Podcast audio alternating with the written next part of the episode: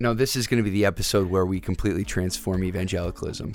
Wow. I'm Jonathan, I can't wait. I'm Jeremy. and we are the evangelicals.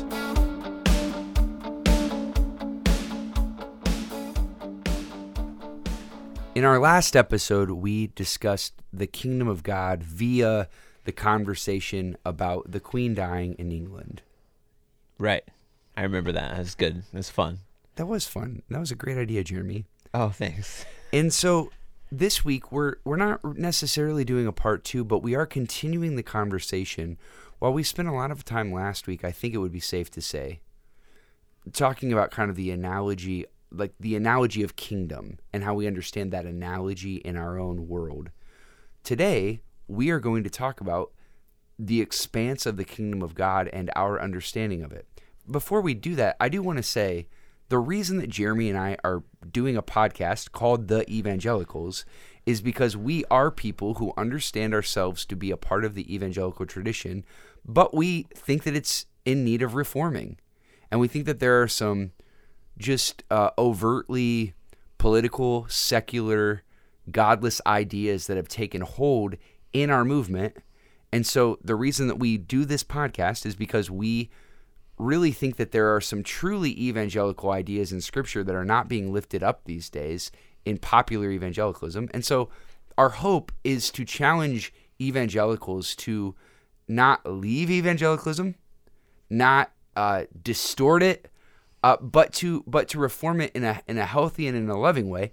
And so today, as we're talking about the kingdom of God, I want you to know that we know that we're going to be discussing it probably in a little bit different terms than you've talked about it in Sunday school. Wow. People talk about the kingdom of God in Sunday school. Well, you you just you hear the parables of Jesus, you know, but I don't know that I don't know that people really. Uh, we we talk about you know the kingdom of God is like a mustard seed. Now everybody put your heads down and tell me if you want to ask Jesus into your heart. It's like, well, that's that's kind of strange. How did you make that connection? You know yeah, saying? and maybe we focus more on the the parable rather than understanding Jesus was trying to describe what the kingdom was looking at like so or looked like because we talk about the mustard seed or we talk about the prodigal son or we talk about and, and those things are good but Jesus was trying to describe something maybe bigger using those stories and I think that's probably why he said like some people just aren't going to get it because they're allowing other narratives other stories which I think is happening with even evangelicalism. Um, because I think evangelicals is we've allowed other narratives and other stories to set the agenda and the tone for who we are as Christians rather than the understanding that Jesus gave us about what it looks like to live for his kingdom um, above everything else. Yes. So I think that it would also be helpful for us at the be at the beginning of just this conversation to talk about to kind of answer the question: What was Jesus doing? What was the point of Jesus' ministry? And there are a lot of things that people talk about uh, as the point of Jesus' ministry. I would say, correct me if I'm wrong. If you think I'm wrong, I would say the most popular evangelical idea of the point of Jesus' life was some sort of atonement Oh, absolutely. to atone for sin. Absolutely. So the point of living was just to die, Right. to be sacrificed. And so much so that we don't focus on his life as much as we do on his death and resurrection. And I think what we've failed to see is that they all connect and that because of how he lived, it led to the cross, which led to the empty tomb. But we have divorced his life. And because I think a lot of times we don't like what he said, if we're just being honest, and what it means for how I need to live. But I love the fact that he died for my sins and what that means for me, what I what we've said means for me at the end of my life, rather than what it means for the present part of the my life. eternal destiny rather than the, the present one. Absolutely. So I think that it would be helpful then to also just do just talk a little bit about the context in which Jesus came and the early church was birthed. Jesus was not a Christian. And Jesus did not come in any sense proclaiming a new religion. Jesus came as a reformer, as a rabbi within Judaism. His goal was not to start the church. which is that's a controversial statement there, Jeremy. Do you want to? I don't. I don't disagree with you, but I'm. I'm just siding with everyone that was just offended. out there. I'm putting my arm around. If you feel if you feel hurt by what Jeremy just said, just feel my arm around you right now. Just you know. I think that um I think it goes back to Genesis 12 that the goal was always blessed to be a blessing. And That's where I was gonna go next. yes. So I think that it was not to start a new thing as much as it was to help Israel live into the original intent of who God wanted them to be the whole time. And they decided they wanted to do it their own way. They decided they want to wanted to try to set the um, agenda, and so then you have all these political parties, like I think four major ones that that decided. You're saying in Jesus' day, four absolutely, but it came out of an understanding of what how they viewed the Old Testament. It didn't just happen like when Jesus showed up; they were already present, I guess, when he arrived on the scene. Can I can I read the passage that you just referenced? Sure. Would that be okay? I guess. Just, I mean, I, I, guess it's all right to read the Bible. but I, I think that you're right. So the, the call we don't talk you, Jeremy just said, go back to Abraham. He says, go back to Genesis 12. And you may be thinking, what's Genesis 12? So it's the call of Abraham, is what Jeremy was referencing.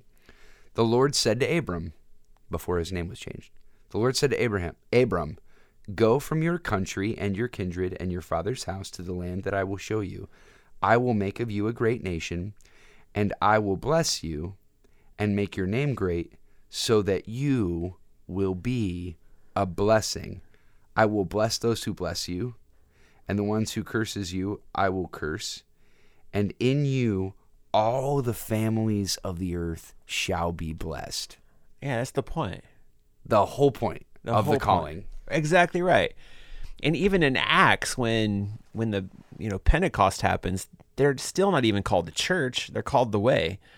And, and you know, I think that that verbiage came later and I think we've turned that word into something that that once again it was more about the gathering of the people. It was the community of people who are trying to to follow the way, the truth, and the life, who Jesus is. And we've turned it more into an institutional understanding about how, you know, we have polity and we have all of these things. I'm not saying those things are bad, but I don't know that that the original group who came out of the upper room and started forming these communities had a, a, denominational understanding about how we should structure ourselves and, I, and live I, and breathe. I completely agree with you. One of the revelations in one of my first years of Greek in undergrad was that recognition that ecclesia, the word ecclesia, has two definitions assembly and church. And so we choose to insert church. And when we think church, when I think church, I think, you know, multi thousand square foot building that's what I think. Right. When I hear the word church. But if you're reading in Greek, you don't get the privilege of knowing church building or group of people. They're the same. They're just. It's the same word. Meeting in houses. Meeting. They didn't have a a, a place. Yes. And and so once again, not saying that our denominations are inherently bad, but I just think that that if we're really trying to understand what Jesus was about. And I think Jesus tried to lay it out pretty clearly for us, where he said, When two or three are gathered, I am there in the midst. When he looked at the woman in the well and says, One day you're not going to worship at the temple or you're not going to worship on this mountain. All my worshipers will worship me in spirit and truth. And so, once again, it's not to say that the church as we currently have it is bad, but I think when we're talking about the bigger understanding of the kingdom of God, we have to understand that the point of why Jesus came and lived and breathed and and did what he did was to point us in the right direction of what God was trying to do the whole time, but people didn't didn't have a concrete example of what that was supposed to look like to be the follower of the kingdom and be a part of the kingdom. And so Jesus was the example who also made a way for us to not have to go to the temple and sacrifice anymore and made a way for us that death was no longer the end for us. And so if you just take pieces of Jesus's life, like just the cross and what he did there, without understanding that his life is just as important because it helps us understand the cross better and the empty tomb better, um, I think you get a fractured understanding about the whole thing. I guess. Did that? Uh, do you still need to put your arm around people, or no, no, is no, that, that was, is, that was that was very that was very well said. Uh, I I think that was very helpful.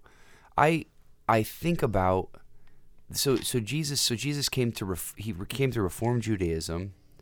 You know, uh, essentially when I think that for me one of the most central moments of the gospel is when Jesus goes into the temple and he's very, very angry, and he drives out the money changers, uh, the lenders, the um, people who are selling sacrifices, because so so when the temple was built, and we you can find this in Chronicles, when the temple was built, uh, God said to Solomon this is to be a place where people from all nations can come and meet with me and worship with me. And you're not to put any obstacle between those people from other nations that would come to worship me. Again, the temple, the very temple, was to be a site where God's presence could be known by all nations. There was to be no discrimination. People from all over the world were to be able to come into the Jewish temple and pray. And the reason that Jesus is so angry at the temple is that the Jews had had made a had made a system where they would so you know if you came from Ethiopia they would eh, they would give you an exorbitant exchange rate for your Ethiopian money and they would sell you they would tell you that particular sacrifices were the only thing that were accepted and you had to buy them there in Jerusalem. Which is just this terrible economic system of and you could only go so far in the temple. Yes. You weren't welcomed into there was a hierarchy or a caste system or a, Yes. a, a levels and and Jesus is like this is not what this was supposed to be So and so what's then what's awesome so he drives he drives out the money changers and ticks off all the religious people in Jerusalem. But what's amazing is then Matthew's gospel also says like this is this is just so crazy. So he drives out the money changers, they get really mad at him. Well, then when he dies at the cro- he dies on the cross in this divine way. The the holy the the um curtain that had been the religious curtain that had put been put up in the holy of holies, Matthew's gospel says was torn in two from top to bottom. So like Jesus kind of got the last word. yeah. He's like, you know what, you're gonna kick me out of here and crucify me. Whatever, you guys. like, and he just like the the curtain tears in two from top to bottom, essentially like releasing the presence of God from this religious space into the world. I mean, it is so crazy that it's as if Jesus is coming to say to and and the, the thing is he says this in conversation too. He says it to the Pharisees. Do you not know? Uh, is it Jesus or John? Out of these stones, God can raise up children for Abraham. This is a part of the call of repentance in the New Testament. Is this idea that the Jews thought that because of their lineage, because of their biology, they were a part of, you know, God's kingdom just inherently. And the message of repentance, the call of repentance in the New Testament is, hey, you shouldn't feel really secure because of your lineage or your heritage or because of your parents' faith. Um, but God is going to raise up people. He's going to raise up children from Abraham from places that you don't expect. And so, in some ways, Jesus, in proclaiming the kingdom of God, came to de religionize religion. And I don't know that we like really want to think about that or consider that. Can I give a few more uh, temple illusions Oh, and, give it- and give it to imagery? us, and because I think this is Give it to this is unbelievable. So I think I've said it. Uh, we're going through Revelation and we're getting to the end, which um, is all the heaven language, um, and and it's just it's awesome. And so something that that uh, that I've been working through that just kind of was a, an aha moment for me, I guess you might say. And we're not going to look at this this Sunday, but the next one, when it's describing um, the new heaven and the new earth in Revelation 21, it says that um, it's a cube, which you might think, big deal. Um, but there's only one other time in the Bible that a structure or something is mentioned that is a cube, and it's the Holy of Holies. It's the only thing in the whole Bible that when it's describing what it looks like, it's a cube. So I think what John's doing is because that that's the earth is the city the new jerusalem is a cube like shape. And i think what john is trying to get us to understand and all nations are there and there's healing of the nations like everybody's welcomed is when god's kingdom is set up um it is the most holy place.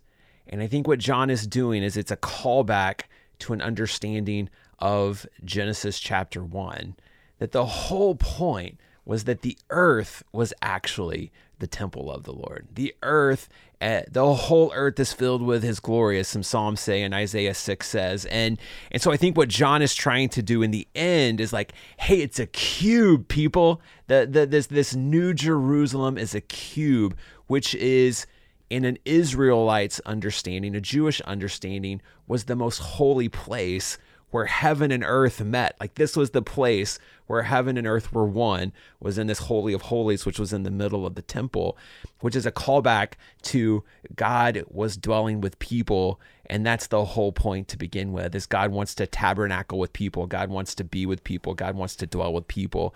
And we make our Christian journey about all the things that we're going to get in the end. And, and and I wish what we did more and what we talked about more was the fact that no matter what it looks like, like Jesus is going to be there. Like God's going to be there and and God's presence is going to be there and we're going to dwell with God once again. And and I, and I, I wish we talked about that more mm. than I'm gonna go fishing and I'm gonna have this cottage and I'm gonna have like we we we turn the end into all the things that I like and want to do. Eternal indulgence. Yeah. Rather than what is going to make it heaven is not what the city is made of, but the fact that we get to dwell with the one who created it, which was the point in the very beginning of God. And when John talks about in John 1 that Jesus tabernacled among us, and it's these Old Testament understanding of tabernacle, and that's where it's all about heaven and earth becoming one. And I wish once again that we would get more excited about that than what we think we're going to be walking on or what the gates look like or what the. And, and I think John's like, why are you focused? Like, that that's not even the point about what this whole thing is to be about to begin with. So, I I study you know the history of Christianity and I, I live my my life right now kind of intellectually in, in the history books and I teach on Islam uh, for my intro to religion course that I teach at the University of Dayton you know in uh, in descriptive ways. Uh, the greatest compliment that I've ever received as a teacher actually came from a Muslim who said in my class, and he said to me after the class, "Hey, I just want you to know I really appreciated the way that you talked about my religion." So I, I, I'm just saying that to say like I have done some significant study in Islam because I want to be able to present it, you know, and and one of the things that I have realized, and the the Catholic Church recognized this in Nostra Aetate in the 1960s when they wrote their document about their relationship to other world religions is that Christians have been terrible to Muslims throughout the years. Mm. And vice versa, vice versa. I mean, oh, sure, some sure, people sure. are like, some people are listening to this podcast. They're like, "Do you remember September 11th?" I'm like, "Yes, I, I do." I also would say that there are many Muslims that would say, you know, in the same way that probably some Christians would not like to think that the people who committed the atrocities at the insurrection at the Capitol were Christians, even though many people would call them Christians there are many Muslims that would like to say the people that flew those planes into right. the towers were not truly Muslims right. because, you know, anyway, okay, that's a different conversation. But the thing about Islam is that Islam is a religion that begins formally in the seventh century in an area that is somewhat neglected by Christianity. So Christianity from Jerusalem essentially moves 1,400 kilometers to the north and the west to Byzantium by the like by the seventh century, right? But 1,400 kilometers to the south and the east, there is this man who receives a revelation that he claims to be from God. That the problem is that people are disunified and that they're worshiping various gods. And he says that there is one God, and this one God is to be worshiped in Mecca, where? at a cube. Mm. At a cube. Yeah. And that cube is the Kaaba. And you know, I, again, I'm not I'm not prescribing Islam. I'm just descri- I'm I'm not prescribing it. I'm just describing it. Okay, that's all I'm doing right now. Uh, and so I've I've read the, also the work of Malcolm X, who Malcolm X in the 1960s refused Christianity because he called it the white man's religion, mm. and he was discriminated against by people who called themselves Christians and so he, I mean, this is uh, what um, uh, who oh who is the guy who has the famous line? Uh, the greatest cause of atheism in the world today is Christians who acknowledge Brennan Jesus. Manning. Yeah, he uh, Malcolm X essentially his his rejection of Christianity is exactly what Brennan Manning said. Is he rejects Christianity because of the way that Christians made him feel in the 1960s. Well, so what happens is Malcolm X he joins this radical Islamic group and is kind of violent and he's gnarly and you know people don't like him. Well, he gets an invitation to go to Mecca. And he goes to Mecca and in Mecca uh, during the Hajj, during the pilgrimage, he goes he goes to Mecca and he sees people from nationalities of all over the world, different colors, different races, coming to worship the one God around this cube. And everything about Malcolm X changes in that moment. He becomes convinced that peace is the only way. He becomes convinced that unity is the only way. He becomes convinced that the, the true testament of one who worships the one God is a commitment to a, the oneness of humanity. Now, some of you are listening to this and you may be thinking to yourself, like, this is, you know, new age nonsense. This, you know, you guys are not evangelicals. Again, I'm not prescribing, I'm just describing. And what I think that is interesting is, you know, Jeremy talks about the cube that's in our Bible, but there actually is a place in the world where there's actually a cube where people come every year to worship the one God. And quite honestly, Jeremy, my perspective of the kingdom of God is so limited that I don't know that I would be open to even believing that those people are worshiping anything other than a box. You know? So for all of you who can't see us, which is none of you, I'm putting my arm around you who maybe you think Jonathan has stepped outside the box and um, is talking about how Muslims are all right and worshiping the one true God. But just know that that's not, I don't think, what's actually being talked about right now. Um, I, I think what, uh, as I've studied once again this Revelation 21, where John's describing the city, this New Jerusalem, as a cube, is something that that really struck me. is he is, uh, a lot of people are saying that in that time, when people thought about what the perfect city would be like and what Rome was aspiring to or trying to get to, like this was the image that John is saying the New Jerusalem, the kingdom of God, is it's it's it's it's better than you could ever hope or ever imagine. I think that um as you were talking about that and something that really is is continuing to sink into my own heart and my own life is is I feel like we um as evangelicals and this is going to be I'm going to say it and then I'll try to describe what I mean. I think we're more gnostic in our understanding of how the world works than we are um, biblical in our understanding about how the world and the I- kingdom works. I agree with you, but I think you should explain.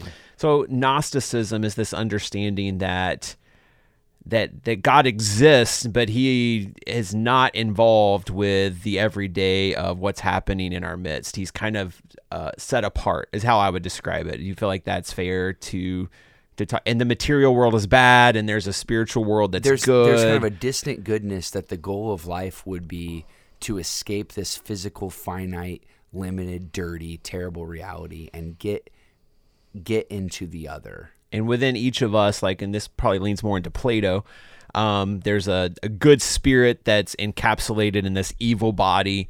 And the goal is to escape to this spiritual goodness. Um, and but but i'm i think when when jesus was talking about the kingdom of god and this understanding of once again the cube and this callback to genesis 1 that, that the whole earth is filled with the glory of god is is there's there is this dualistic understanding of material bad, spiritual good doesn't seem to be present. So I think when we're thinking about the kingdom of God and and or the kingdom of heaven as Jesus calls it sometimes, um, that there's this actual thin line in our very midst that the kingdom of God is actually amongst us or in our midst.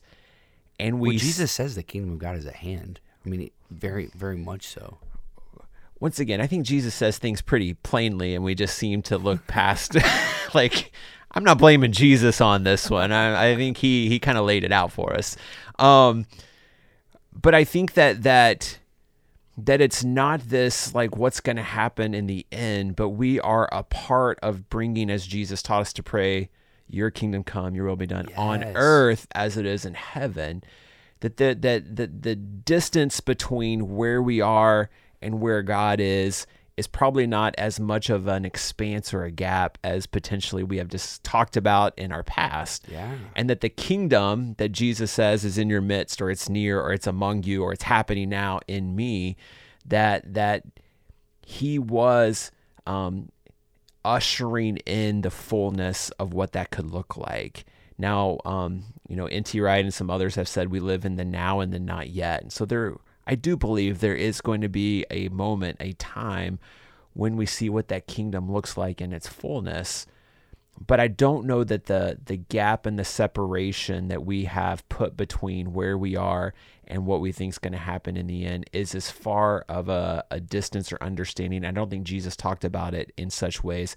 Hence the ripping of the curtain of the temple Yeah. of the holy of holies. He's like, no, it's here. Like this Right. is this is it. Um, and so when John's describing all of this, he uses language like um, on the 12 wa- or the four walls are the the names of the 12 tribes of Israel. On the gates are the 12 apostles, the name of the apostles. And so it's not necessarily even that that one day Jesus like we're going to get rid of all, but it's more of an understanding of we'll see fully what was true the whole time even in our midst and and and and, and true in the understanding of how God created this whole thing to be and who how what He's wanted it to be the whole time. And and once again the whole goal I think is is is dwelling with him that that we are blessed to be a blessing that it's not about um how much we can acquire, how much we can attain, how much we can be a part of. And, and I think too, uh, and maybe this is a different thought, but I feel like it's the same. Is I feel like we've taken one verse in the book of Romans that if you believe in in Jesus, then you'll be saved. And I, I, I am not knocking that verse or saying that verse is untrue, but we've made following Jesus a belief. And as long as you believe that Jesus is the Son of God, then you'll be saved. And but I think there's a verse somewhere. I can't, you know, I don't know chapter and verse, but it says even the demons believe that Jesus is who he says he is, um, And shudder. and shudder. And so it, there's there's I feel like there's just got to be more than just once again having the right dogma, and I believe dogma is important, or having the right belief, and I think belief's important. That there's something to actually living and being who Jesus has called us to be, and that when we do that, we are participating in the kingdom that is now, um, and and and will one day be fully realized. But we are bringing the the the end is rushing into the present when we choose to um to to put into practice and to live and to bear fruit uh, or to be salt and light um we are are living out the prayer on earth as it is in heaven i don't know if that That's made very helpful. So a big, maybe the the problem of the New Testament, the the issue that caused a majority of the epistles, if not all of them, is the question of how how does this thing that begins in Judaism, how does it transfer into a Gentile pagan world? And so, I mean, as we get, you know, this is where we get the letters to the Corinthians. This is where we get the letter to the Galatians. You know, uh, Galatians is about uh, there's these Judaizers trying to make uh, the people in Galatia more Jewish than Paul feels like they need to. You know, they're even asking the question about circumcising adults. You know, doesn't sound very fun nope, you talk about nope. talk about your membership uh Oh, yeah, question okay, whoa, whoa. This is, just got very uncomfortable. Might have to click the explicit button this week on the Evangelicals podcast. Be So- way more uncomfortable questions than Yeah, yeah. yeah. when did you visit a guy in prison Yeah, oh yeah. Very much so. Can I get the prison question? yeah, yeah. Okay. Oh man. All right. You're so, hoping. Okay. You're let's get- hoping. what was I talking about, Jeremy? oh, the okay. So the question, one of the the major question of the New Testament is how does this kingdom, who begins, which begins in Judaism in Jesus, how does it? What's the relationship to the rest of the world? And really, the question the question is very much in conversation with what Jeremy referenced, the Genesis 12 passage where God says to Abram, "All nations are going to be blessed through you." You know, and I I feel like in evangelicalism, so we're a podcast that talks to North American evangelicals. You're our audience. If you're listening to this podcast and you're not a North American evangelical, you're more than welcome to listen, but there are some idiosyncrasies that are within the fold that maybe you not might not, you know, get or understand. But in evangelicalism, particularly North American evangelicalism, we really have this syndrome of concern for you know those who are kind of inside and outside and we distinguish you know particularly in north america we understand ourselves to be you know the chosen people of god in a very dynamic way. There's i i have an entire shelf on my bookshelf uh, just uh, full of books um, like the light and the glory reforming the world um, god's god's new israel. Like these we we a redeemer nation. We have this idea in christianity in america that somehow the promise that Jesus that Jesus gave to the kingdom in this little town in Judea that now we are the ultimate fulfillment of it in North America and God has blessed us in some way, you know, kind of damned everybody else or it's our role to get everybody the American blessing, you know, in other places of the world. But the thing is And our politicians have capitalized on some of that language to Oh, for sure. City on a Hill and Yes, yes, yes, yes. Uh, very much so. Um, and we're not just talking one side of the aisle. Oh, right. We're talking like Donald Trump and Barack Obama, like both of them. Right. Like so, regardless of where you are on the spectrum, people we're using that. We are using this because people because po- our politicians realize how powerful the imagery is. Right. Everybody wants to be a part of the Christian city on a hill. You know. Yeah. And so, but but but the thing is, I I want to think for a second about the expanse of the kingdom of God because there are people all over the world that have ex- that that claim to have experienced a revelation hmm. that claim to have experienced a closeness and an intimacy with God. There are people all over the world who like I'm going back to Islam here, who like Muhammad claim to have received a revelation from God that is transformative of their life that calls them to to purity, to holiness and to worship of one God. You know, and I the the older I get and the more the more um people that I that I meet and the more I study the scriptures and I study the history of the world, I really actually believe that God is concerned for all nations just as much as he's concerned for me. This is just like a conviction that I'm continually growing in. And I'm finding that not only do I need to be concerned for all nations in a compassionate way, but I'm realizing uh, I don't know that many of us in evangelicalism realize this. Did you know that other countries are starting to send missionaries and have been sending missionaries for some time to the United States of America because they're convinced that evangelicals in North America are not getting the job done. And you know what? They're right. Yeah, can I can I bring it even more home? Um, something I find so intriguing, and this is where once again the word evangelical has failed a lot of people, and they're choosing to to run away from it.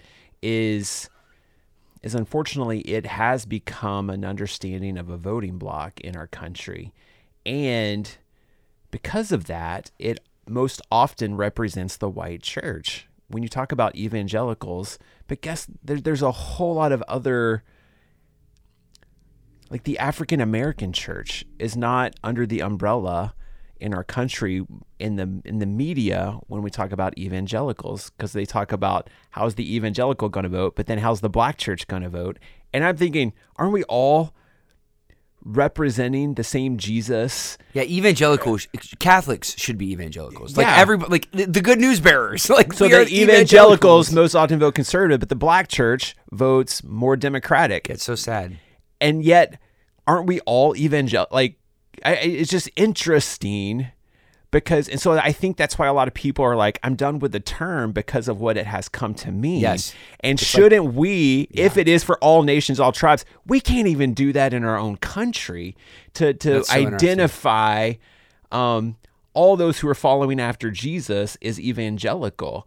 And if that's true shouldn't the white church lean into the African American church a little bit and think, how why do you read the Bible that way? Could we learn something from those people that causes you to vote a certain way that that we might learn? And and I think, um, I, you know, I don't have any hardcore stats in front of me, but traditionally the African American church votes their religion, religious beliefs, more than even the white evangelical church. Um, their their religious convictions is what they would say caused them to vote the way they do. Whereas uh, a white evangelical, it potentially is about judges or it's a, you know it's about other things about the military about and, and not once again saying what's important, what isn't important. But we want to say yes, Jesus died for all the nations, but we have even trouble just in our own country understanding that all people who claim Jesus should fall under the umbrella of what it means to be an evangelical. Yeah, I, I no, I think that you bring up a, a significant problem of Christianity in North America. Um, particularly that people in the world they don't see evangelicals as really the image bearers of Christ. But it's they, not the good news they yeah they they see us as kind of a political arm. And one of the one of the things that that Jesus I mean he says to his disciples the world will know that you're my disciples by how you love one another. And one of the things that he prays for his church is that they would be one as him and the father are one. And the fact of the matter is we're not one. We're very divided. And we're not our trademark in the world is not love. Hmm. you know it's it's differentiation. Hmm. you know we are we, like the first century Jews, have set up systems of insiders and outsiders. We just have. Mm-hmm. And the thing is, I'm not like pointing fingers at everybody who's listening to this podcast and saying it's you guys. It's me. Like right. I'm in the system that I'm pointing my finger at, you know? And the the point of this podcast today really has been for us to have a conversation about the expanse of the kingdom of God, but maybe also to motivate in your own thinking for those of you who are listening. You know, how are you limiting the possibility of how God might work in the world by how you have a limited perspe- perception of the kingdom of God? And I would argue that none of us has a comprehensive view of the kingdom of God. I think it would be impossible. I think it's beyond our comprehension in many senses. But Jesus gave us a lot of clues that we might live into it. Yeah.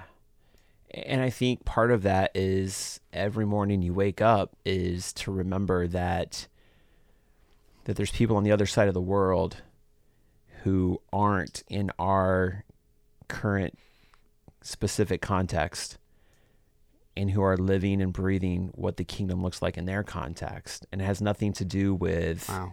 with what laws are being passed or not passed but has everything to do with am I being a neighbor to the person that that I come in contact with? Yeah. And and we might do better and we might actually win a few more to the cause of the kingdom. Um, if once again, and maybe we mentioned it on a previous podcast, that rather than judging and because um, scripture is very clear that that doesn't really help a whole lot. People don't repent when they're they're they're being judged. Um, but there is something to to calling them to the life that Jesus um, calls all of us to that we should be living, and that they yeah. will know who we are by our love one for another, not by uh, what we believe or, or may not believe. Yeah. Amen.